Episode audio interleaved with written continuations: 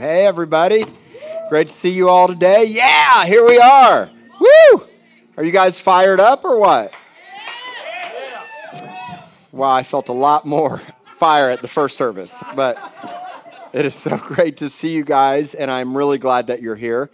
This is our seventh week from the coronavirus, and on our seventh week, we're going to enter into even greater rest and confidence, and I'm glad that we get to be back together. Um, so much has happened in the last seven weeks. And what I believe is that the Lord really, really dug deep in each of our hearts to open our eyes to a lot of things, to prepare us more for the future, and to bring us closer together. And I'm so thankful for what He's done, and I'm so thankful to be back together in this house. I'm so glad to be together with all of you. And thank you for watching online. Thank you for staying connected. And I do want to just give a praise report right off the bat. We did not have any major dramatic traumatic situations happen through the entire process of the shutdown. Nobody got sick that and died and uh, there was no major catastrophes. Nobody spun out. Nobody killed themselves.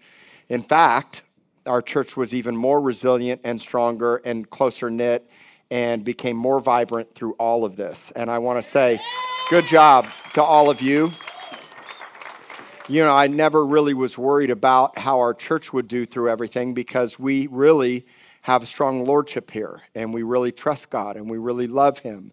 And we were prepared for no matter what was coming our way. And some people had to navigate through difficulties and uncertainties and hardships. And let's, you know, be honest. I mean, there were some real challenges through everything that's happened. But when we know the Lord, we have confidence and certainty. And when we know Jesus, we don't walk in fear and we don't walk in worry and we don't walk in doubt. Instead, we have confidence in Him. Now, a lot of things happened that I did not agree with.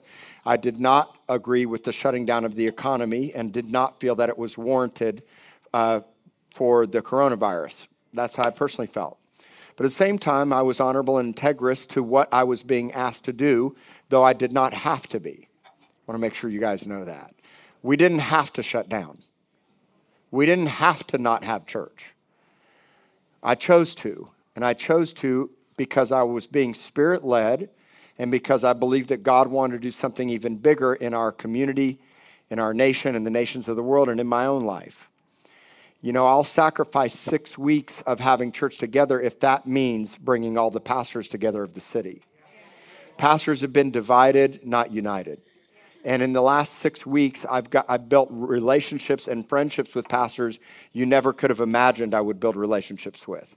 Some of the largest Baptist churches in town, Episcopal churches, Nazarene churches, all different types of churches that normally I would not talk to or fellowship with or have an association with, got together, banded together, prayed together, and now we're going to build relationships going forward because God wants His church united, not divided, and He'll do whatever it takes to unite us.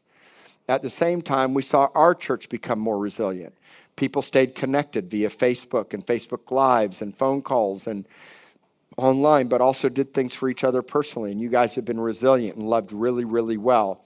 Um, I've had people say, I feel like I've actually got closer to the church during this time because they got to see and hear from people you never saw or heard from. And you saw how much we loved. And I worked hard to stay resilient and confident and bring on a diversity of people that I knew had some right answers during all of this, like my good friend Dr. Keith Rose, who really helped put some things into perspective for me, and I leaned on heavily for fact based information, database information.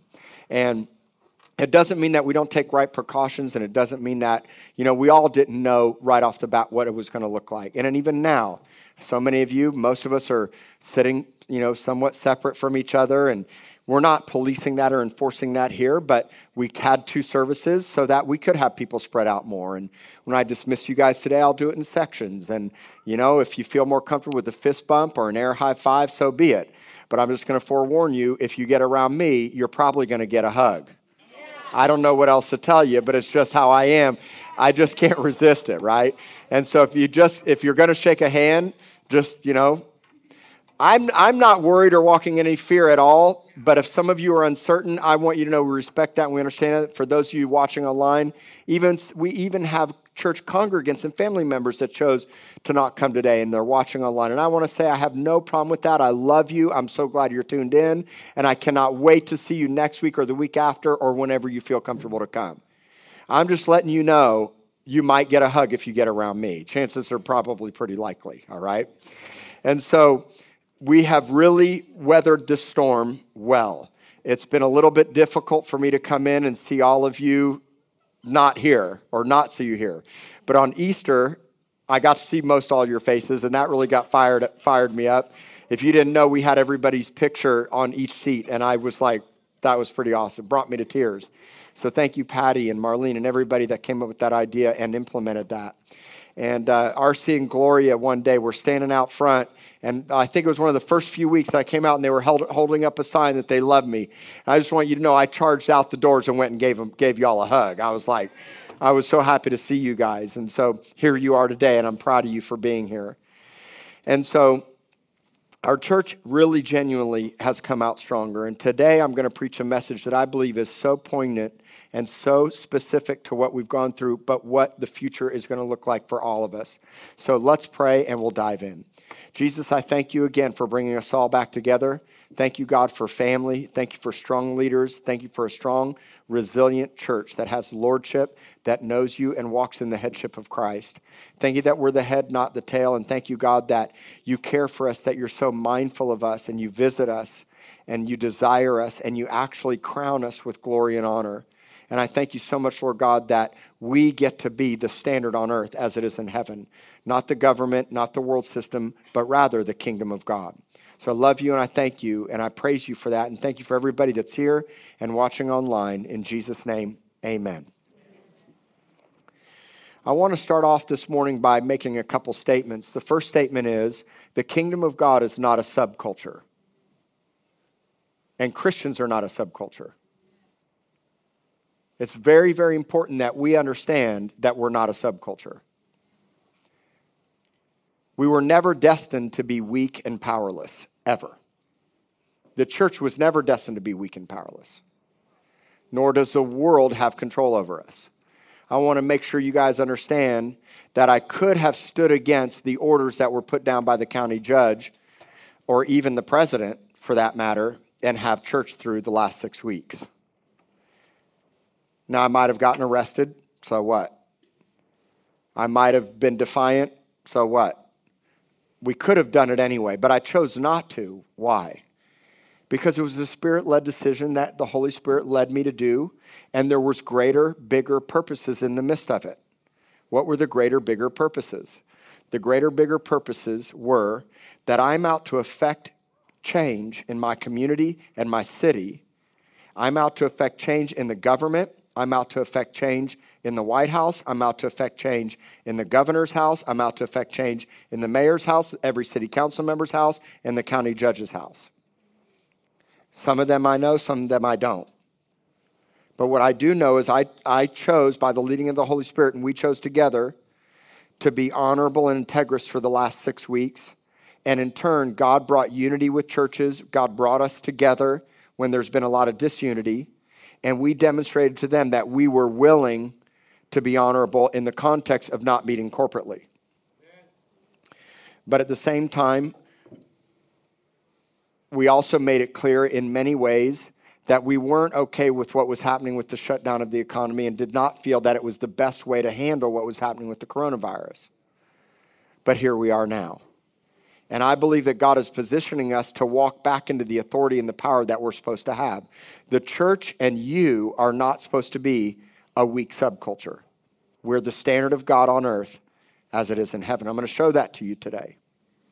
The real power to lead, rule, and have dominion and God's delegated authority was always supposed to be in his people. Always. God's plan from the beginning in the garden is that we would be the standard and the leaders to have power, authority, and dominion on earth as it is in heaven. It's an incredible thought to imagine that we are to have complete authority over all created things.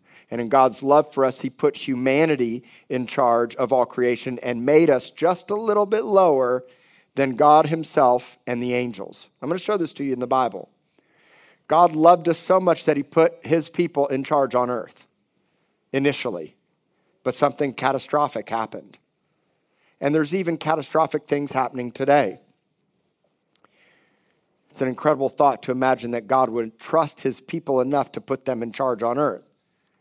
It's an awesome thought that God would be so mindful that he would entrust you and me and care for us and visit us in a way that not only put us in charge, but also crowned us with his glory and his honor. And what was to be on earth was also to be as it was in heaven, but sadly, it would only be for a very short time. Do you ever wonder to yourself, where is the power and the authority in God's church?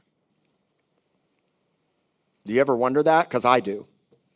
Especially as I've seen the government come in, and, and even now we're still seeing it around our nation and the nations of the world where there's this overreach of authority, whether that's constitutional, but more importantly, biblical, to stop God's people from assembling at all cost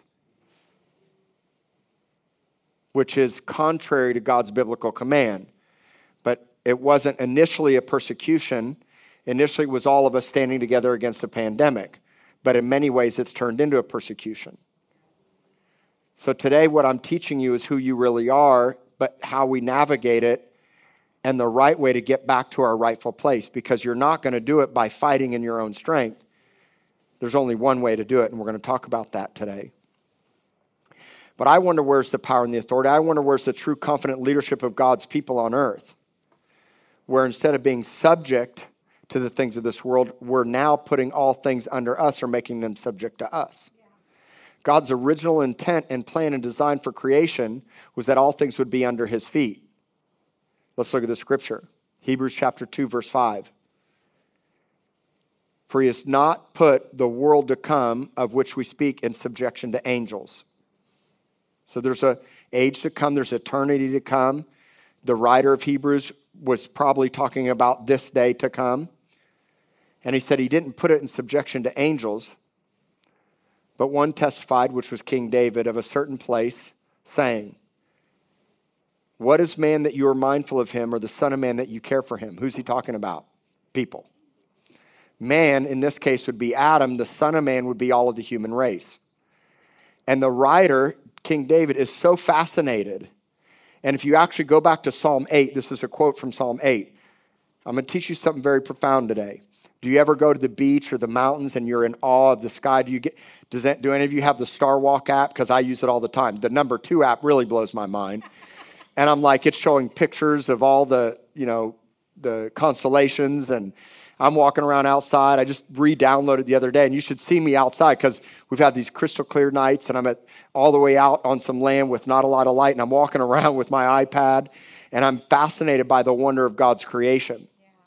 You ever ever just look at His creation and are just fascinated? Well, if you read Psalm eight, David's saying, "When I ponder the heavens, and I ponder all your creation, I think to myself this." What is man Go back a verse. What is man that you're mindful of him, or the Son of Man? Or, or yeah, what is man that you're mindful, or the Son of Man that you take care of him? You know what it means to take care of? It means to visit.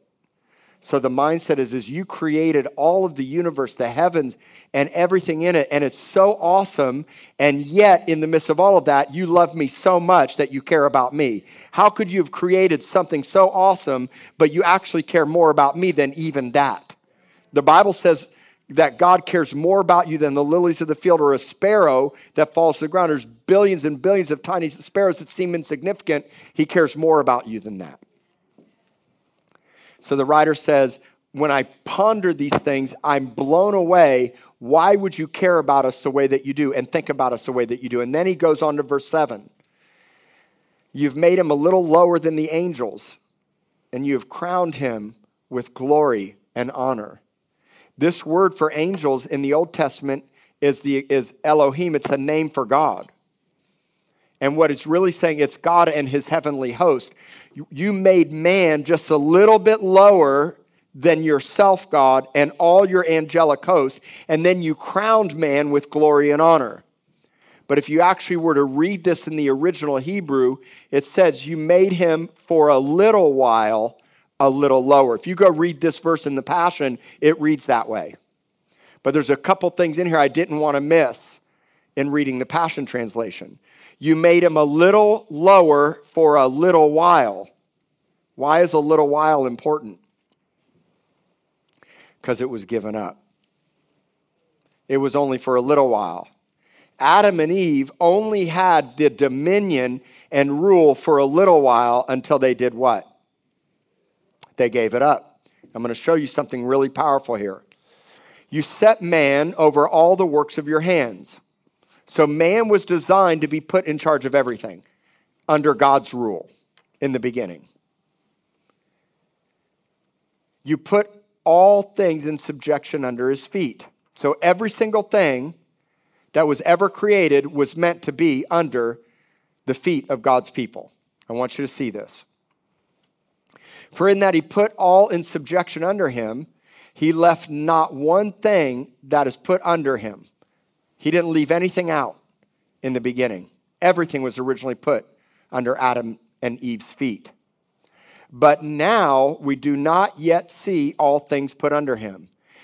Have you thought to yourself, God, where is the dominion and the rule and the leadership that the church should have? Why does the church seem so powerless and weak and a subculture and and you know just doing whatever they're told to do and where's the signs and wonders and miracles and all the things we read about in the Bible? Have you ever thought about those things? If you have, here's your answer. We do not yet see all things now. Why? Because of sin and its resulting consequence. What is the resulting consequences of sin?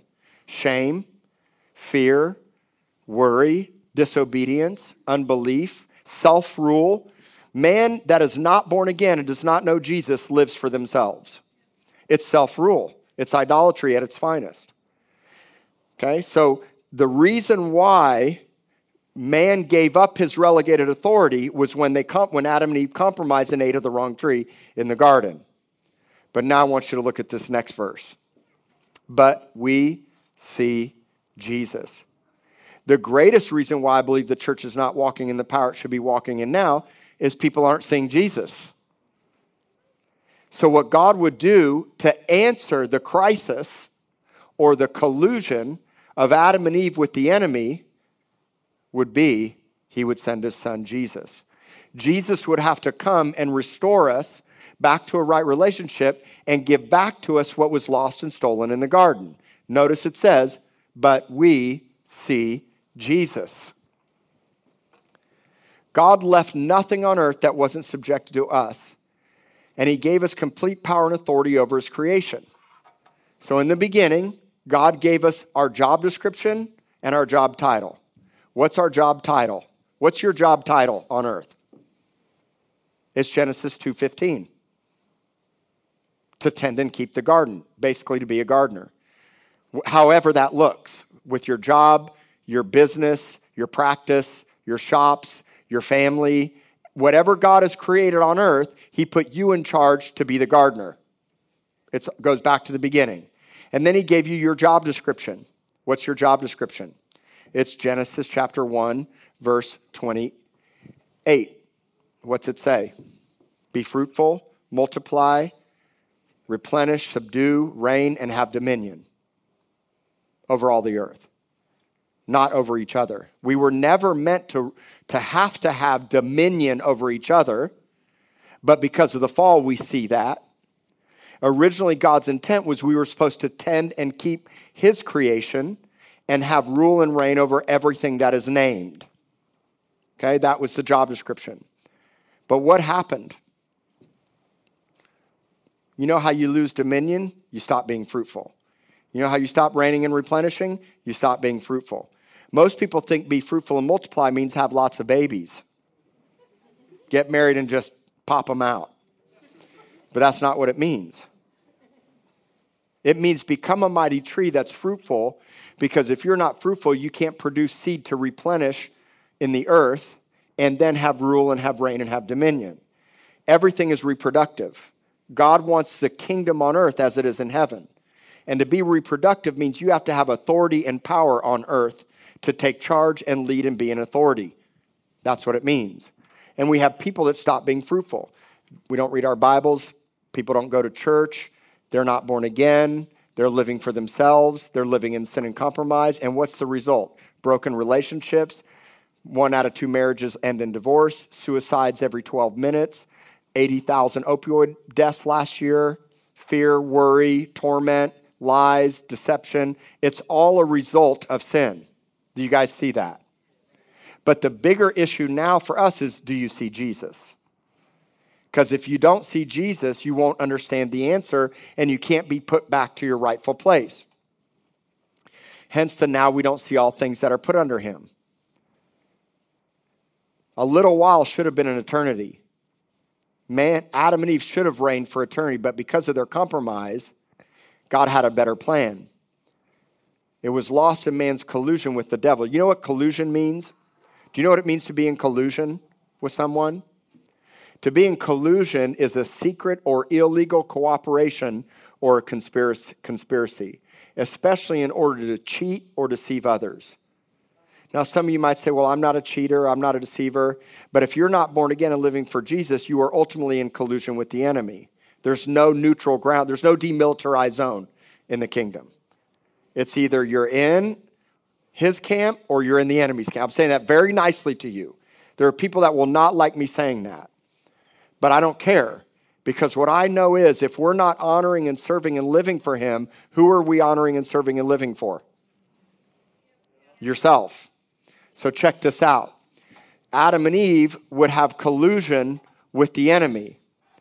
God's answer to broken humanity that relegated his authority to the devil through collusion would be a cataclysmic collision. Earlier this year, I had a dream it was right after our New Year's conference. And in this dream, I heard, I woke up hearing this screaming in my ear cataclysmic collision, cataclysmic collision. Emma and Jara, heaven is invading earth. Heaven is invading earth. And I woke up. Cataclysmic collision.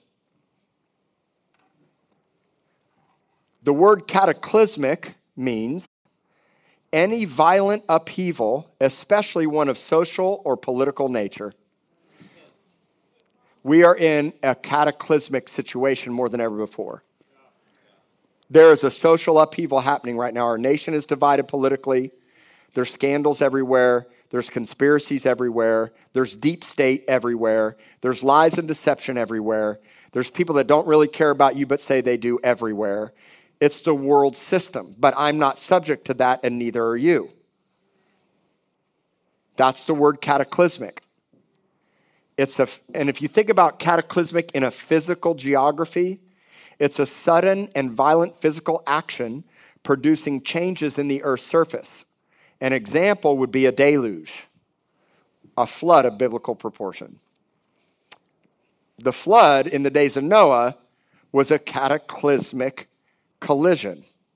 The flood came and wiped everything out. In fact, did you know the word cataclysmic is in the Bible? I'm going to show it to you. Luke chapter 17, verse 26, 26 through 27. And as it was in the days of Noah, so it will be also in the days of the Son of Man. That's these days, by the way, or the days to come. I don't know when, but these are those days. They ate, they drank, they married wives, they were given in marriage until the day of Noah, till the day that Noah entered the ark. And then what happened? Guess what the word for flood is in the Greek? It's cataclysmic. Do you think coronavirus was cataclysmic? I would say yes. To shut every nation down in the world, it was cataclysmic. When Noah entered the ark, the flood came and destroyed them all, but they weren't paying attention or listening. And man had relegated his authority in collusion with the enemy. You know what a collision is? A collision is an instance of one moving object striking violently against another, an instance of conflict between opposing ideas, interests, and factions. We're seeing that in our nation. There's a severe conflict between opposing ideas, interests, and factions, but what about between us and God? There's a huge collision that's about to happen between us and the Lord because the Lord's going to come after his people and he's not going to leave us. And he's not okay with the church walking in anything less than what it was called to walk. Why? Because he's mindful of you. What is man that you're mindful of him? He loves you, he cares for us. Hence, Jesus. Listen to this statement. Our collusion with the devil in sin led to a cataclysmic collision with him. And it will lead to a cataclysmic collision on earth. Here's why. As much as I hate what's happened with the coronavirus, I chose to look at this through the eyes of the Lord and see how the coronavirus could be used for something better. Like what? Restoration of family, peace, coming back to Jesus. I'm telling you right now, some of you may be here because you've watched me on the live stream. We had people at the last service that came because they watched from the live stream. There are people that are choosing to be a part of this church because they love the way that we handled and responded.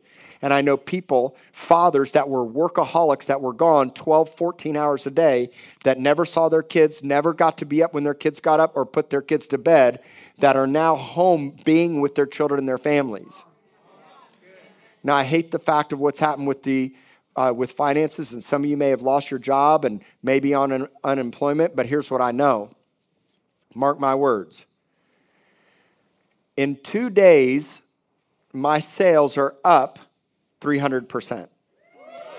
now, listen to me. I appreciate that. Yesterday, my sales in one day were, were higher than the in, in that day yesterday of this time in any previous year ever. Yesterday. And both my shops are blooming and blossoming back. Now, my is there massive debt? Sure. Did I not pay a lot of bills? Yes. Did I have employees go on employment? Yes. Did I have employees out of work? Yes. And I, as much as I hate those things, what I know is if you had your eyes on Jesus, you're going to come out stronger. Better is the end of a thing than the beginning. And what I know is this church is resilient. I'm resilient. When you know Jesus, you're always resilient. You're not in fear or worry about your future.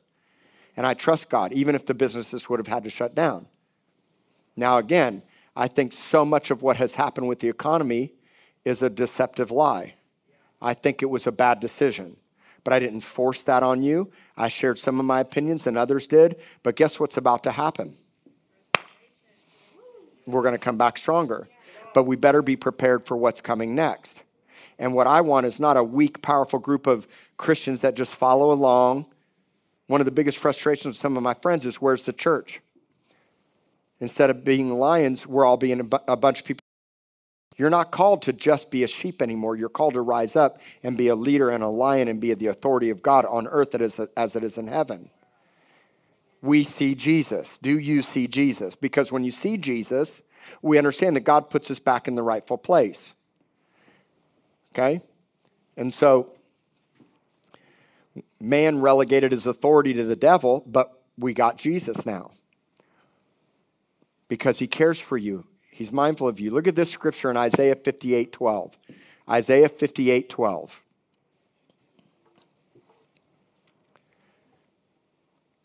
Those from among you shall build the old waste places. That's us. And the Lord will raise up the foundation of many generations. And now he's talking about Jesus, and you shall be called the repairer of the breach, the restorer of paths or streets to dwell in. When you see Jesus, your waste places get built back up your broken foundations get repaired. The breaches, you know what a breach is? You know what a breach is? A breach is a break in, con, uh, in a contract. It's a breach of contract. In our case, it was a breach in covenant. In our case, God made a covenant with us and we made a covenant with him that we broke. And that covenant is a code of conduct. It's how we live our lives. It's a break in relationship, thus a break in confidence. So when the relationship was broken, the confidence is broken. Now, God can restore that. If you've ever been cheated on, lied to, hurt, you name it, backstabbed, whatever it is, guess what God does? He's a restorer of the breach. And even if that relationship doesn't get restored, He restores your heart. But most importantly, He brings us back to, uh, to Him. So He's a repairer of the breach, and He's a restorer of the streets to dwell in. He's a dwelling place. Remember, Jesus said, I am the way, the truth, and the life, meaning that He's the journey. Jesus is the journey. But the question is do you see Jesus? When we see Jesus who suffered and died and tasted death for all of us, then we realize he already went before us. And so now we don't walk in fear of death, but rather we're crowned with glory and honor and we trust God no matter what, hap- what happens. What does it mean to be crowned with glory and honor? The reason why people don't see Jesus is they're looking at themselves. Let me ask you a question. When you look in a mirror, what do you see? You see yourself.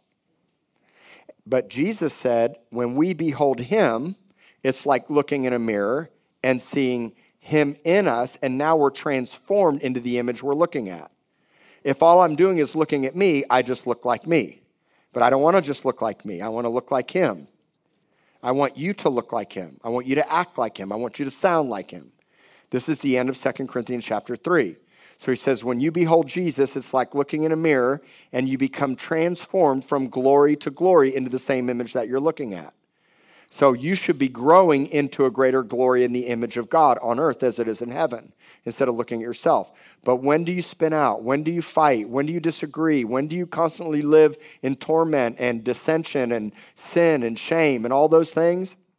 When we're constantly looking at ourselves. So James would say in, in, James chapter 1, he'd say, anybody that hears the word and doesn't do it, it's likened into a man who looks in a mirror and when he walks away, he forgets what he looks like.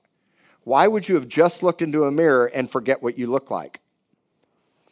Well, in, the, in a spiritual context, it's because I'm not doing what he tells me to do. And when you don't do what he tells you to do, guess what happens? You forget what you look like or you never know what you look like. See, for me, before I got born again, I was the coolest party guy, Grateful Dead, drugs, alcohol. I was I had nicknames. I had an image that the world put on me and that I thought was my own image. I had a self a broken self-image. But when you get born again and you see him, you now turn into the image of what you're looking at. So when when uh, Habakkuk says, The glory of the Lord will cover the earth as the waters cover the sea. What is he saying? You're the glory of God. You will now represent God all over the earth as the water covers the sea the way you were intended to. See, what God wants to do, He's got something better for you. He wants to bring you back to your rightful, confident authority on earth. So when the next coronavirus happens, or the next persecution happens, or the next whatever happens, it doesn't matter because my life's not my own.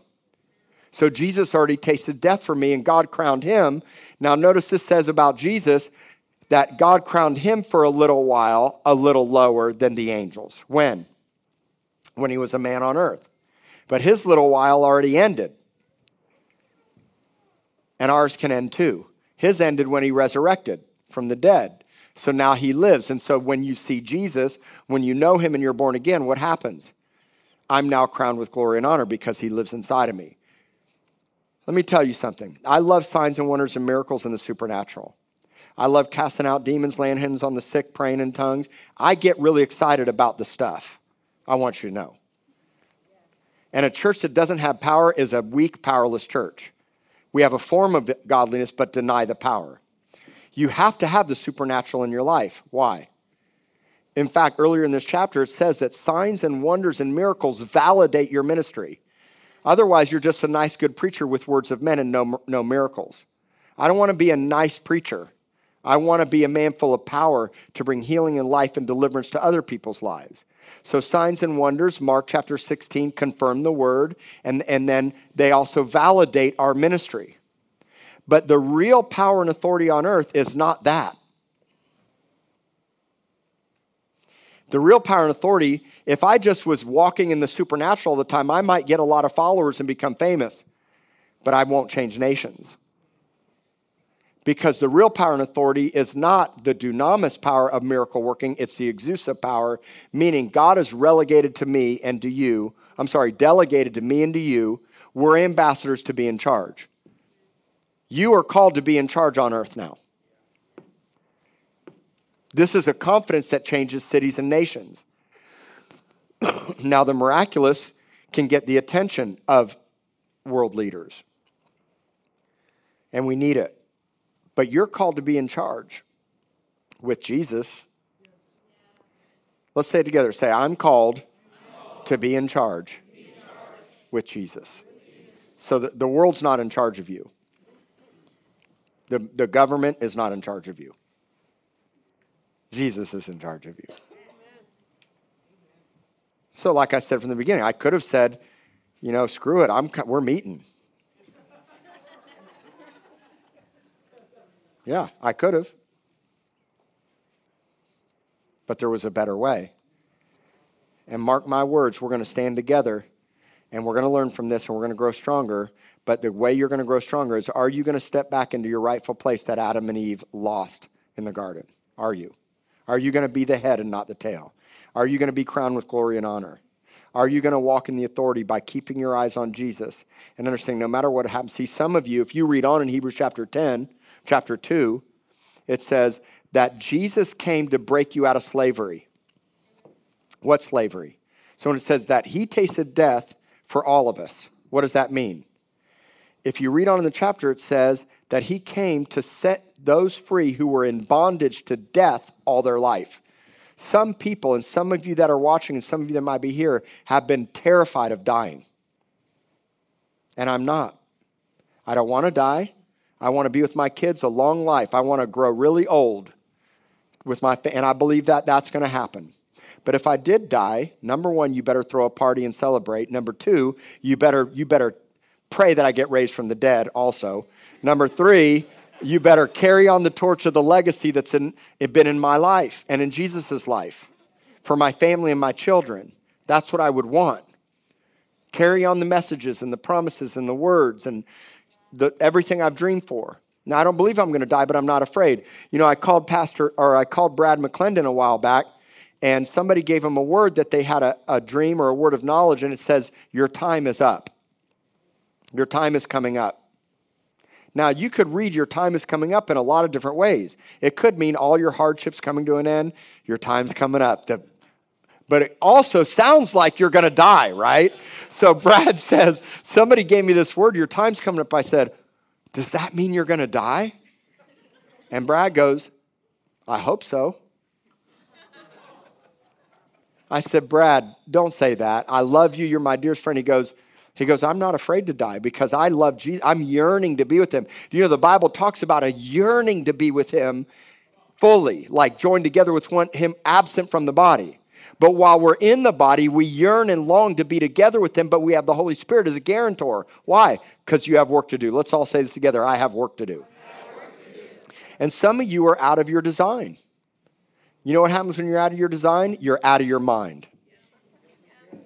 When you're out of your design, you're out of your mind. What's your design? Rule, reign. The, the Garden Commission is the Great Commission. So check this out. Jesus says in Matthew chapter 28, verse 18 or 19, he says, Go into all the world and make disciples. What does that mean?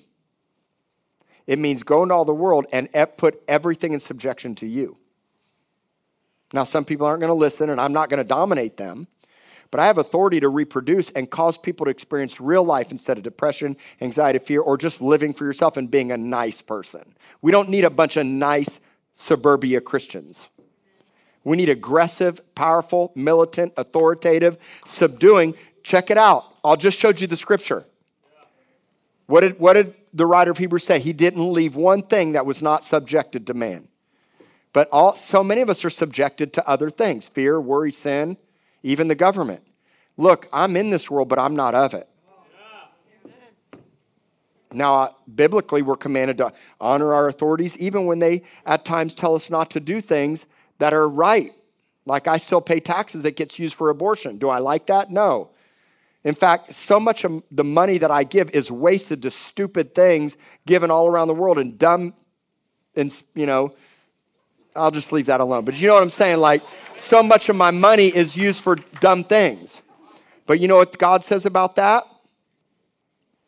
You're so worried and freaked out about your finances, the wealth of the wicked is laid up for the righteous. What does that mean? If you live righteously, then literally the world's wickedness is going to pay you. There's probably right now an atheist buying a cup of coffee from my shop right now. And I have no problem taking their money. No, I'm really serious. And here we are, there's a world shutdown and all this catastrophes of your jobs. And some of us should have never worried because your trust wasn't in your job. If my shops had to close, then God would have made a better way.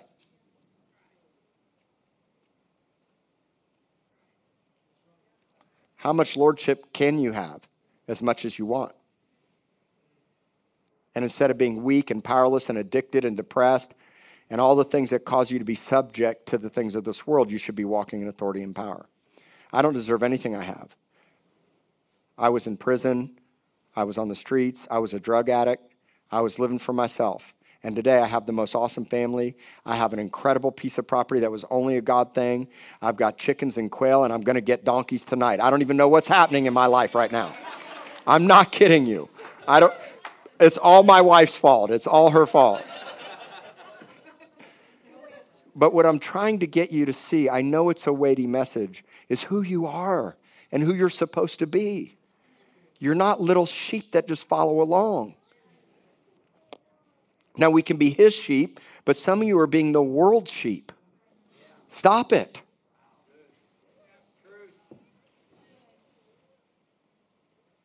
And everything has to point back to Jesus. But we see Jesus. Are you seeing Jesus? See, because I can be right and not be righteous. I can stand up for a cause and it not be Jesus. I could have had church all in the name of the Bible and it not been Jesus. You guys got to see this. But we're not weak and passive. You are full of power and might. And this church is covered by the blood of Jesus. I get it. All the news reports of the churches that, you know, 11 people died of coronavirus and the choir met and a bunch of people died. Of, and that breaks my heart and I hate that. But their life wasn't their own anyway. So we think it's such a sad tragedy. Well, it's not when you see eternity. And I don't want any of y'all to die. And I'm not, and I don't have any problem with you wearing face masks, not handshaking, not high-fiving, and not hugging, and social distancing. And we're even going to dismiss in sections. And some of you can go out the side door. And we got everything spread out. We spread the rows out. I even sacrificed worship at the altar today. I mean, what in the world? But the point I'm trying to make to you is I'm not in fear and we're covered under the blood and we make make some right choices and decisions that are spiritual, but we're not compromising who we are.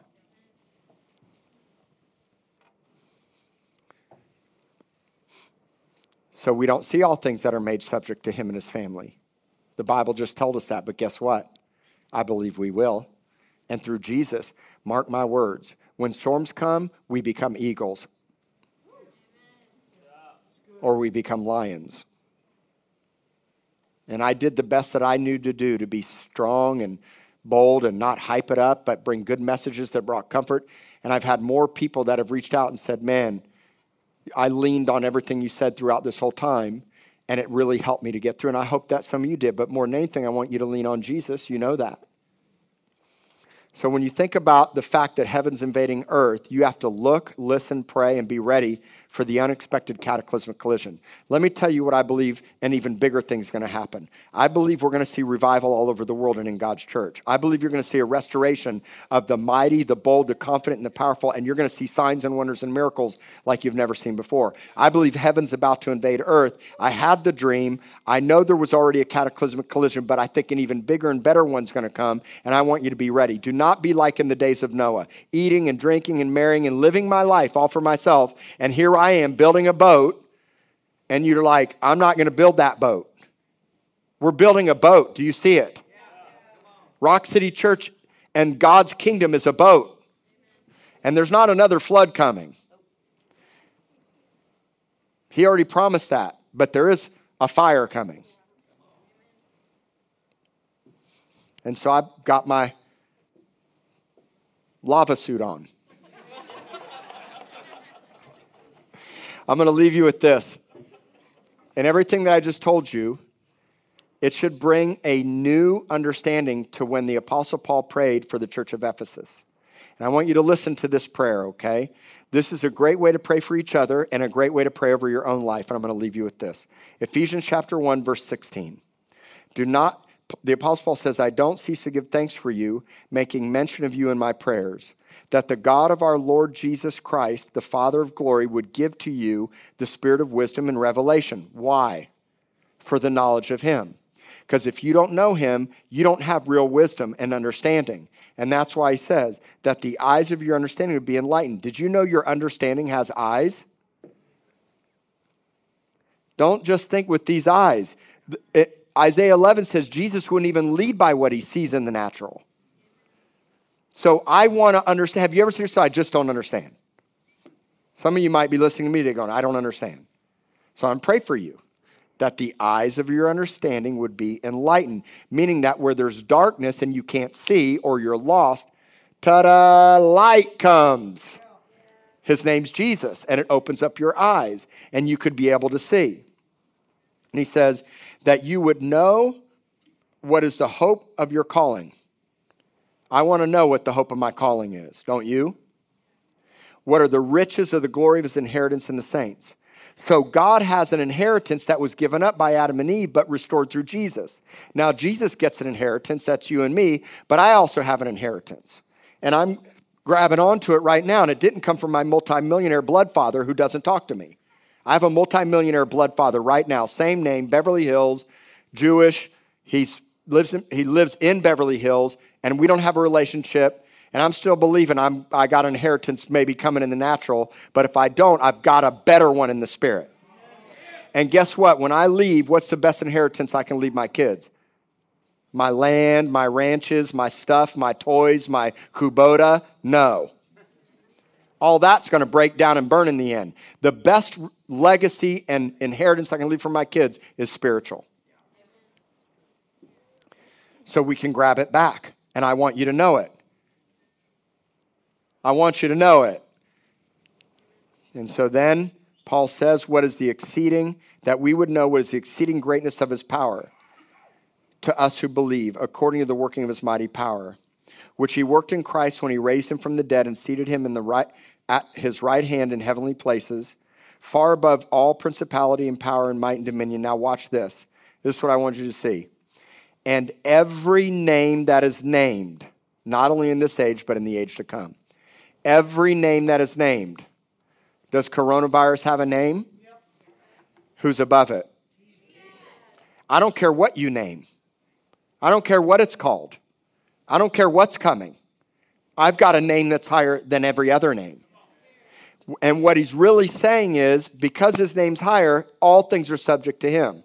And when you're born again, guess who all things are subject to? And where are they?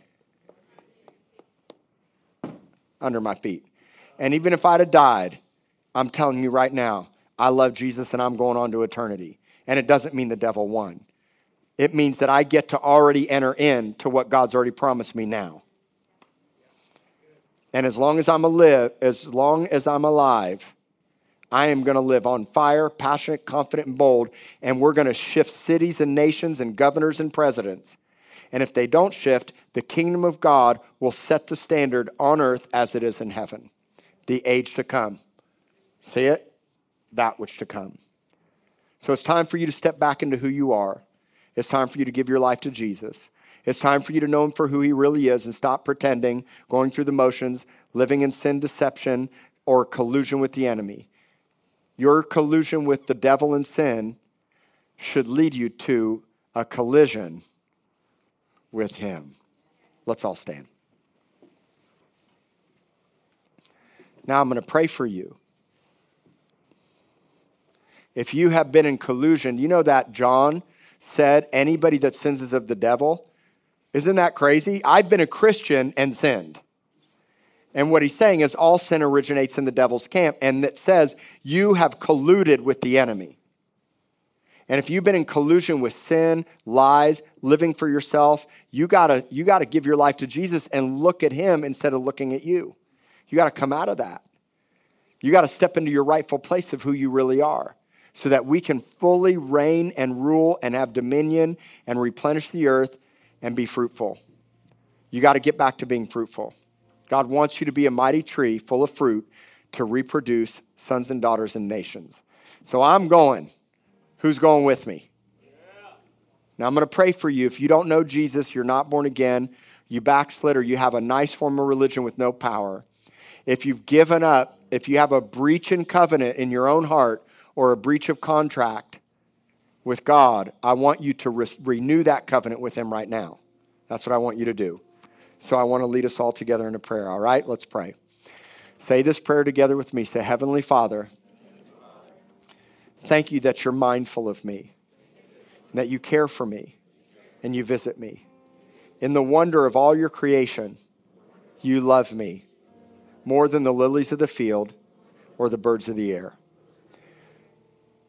God, I'm sorry for giving up the glory and honor, the positional power that you've given me as your son or daughter. I'm sorry, Lord, for my collusion with the enemy, even in living for myself. I want to see you, Jesus. I want to know you for who you are. I want to do what you tell me to do. I want to have an accurate picture of what you look like and, in turn, what I'm supposed to look like. Forgive me, Lord, for being just a following sheep and turn me into a mighty lion or lioness to lead and rule and reign and have dominion. But first, Lord, bring me back to a fruitful place. I want to be fruitful, Lord. I want to be fruitful, God. And I want to multiply your way. I thank you, Jesus, that you've never given up on me and that you love me. And I, I can be strong and confident no matter what I face. And that head, not to tell. Thank you, Lord, that you've given me power to rule and reign you. So I look to you, Jesus. I surrender my life to God. I give it all to you. I don't want to live for myself anymore. But I trust you, in the future.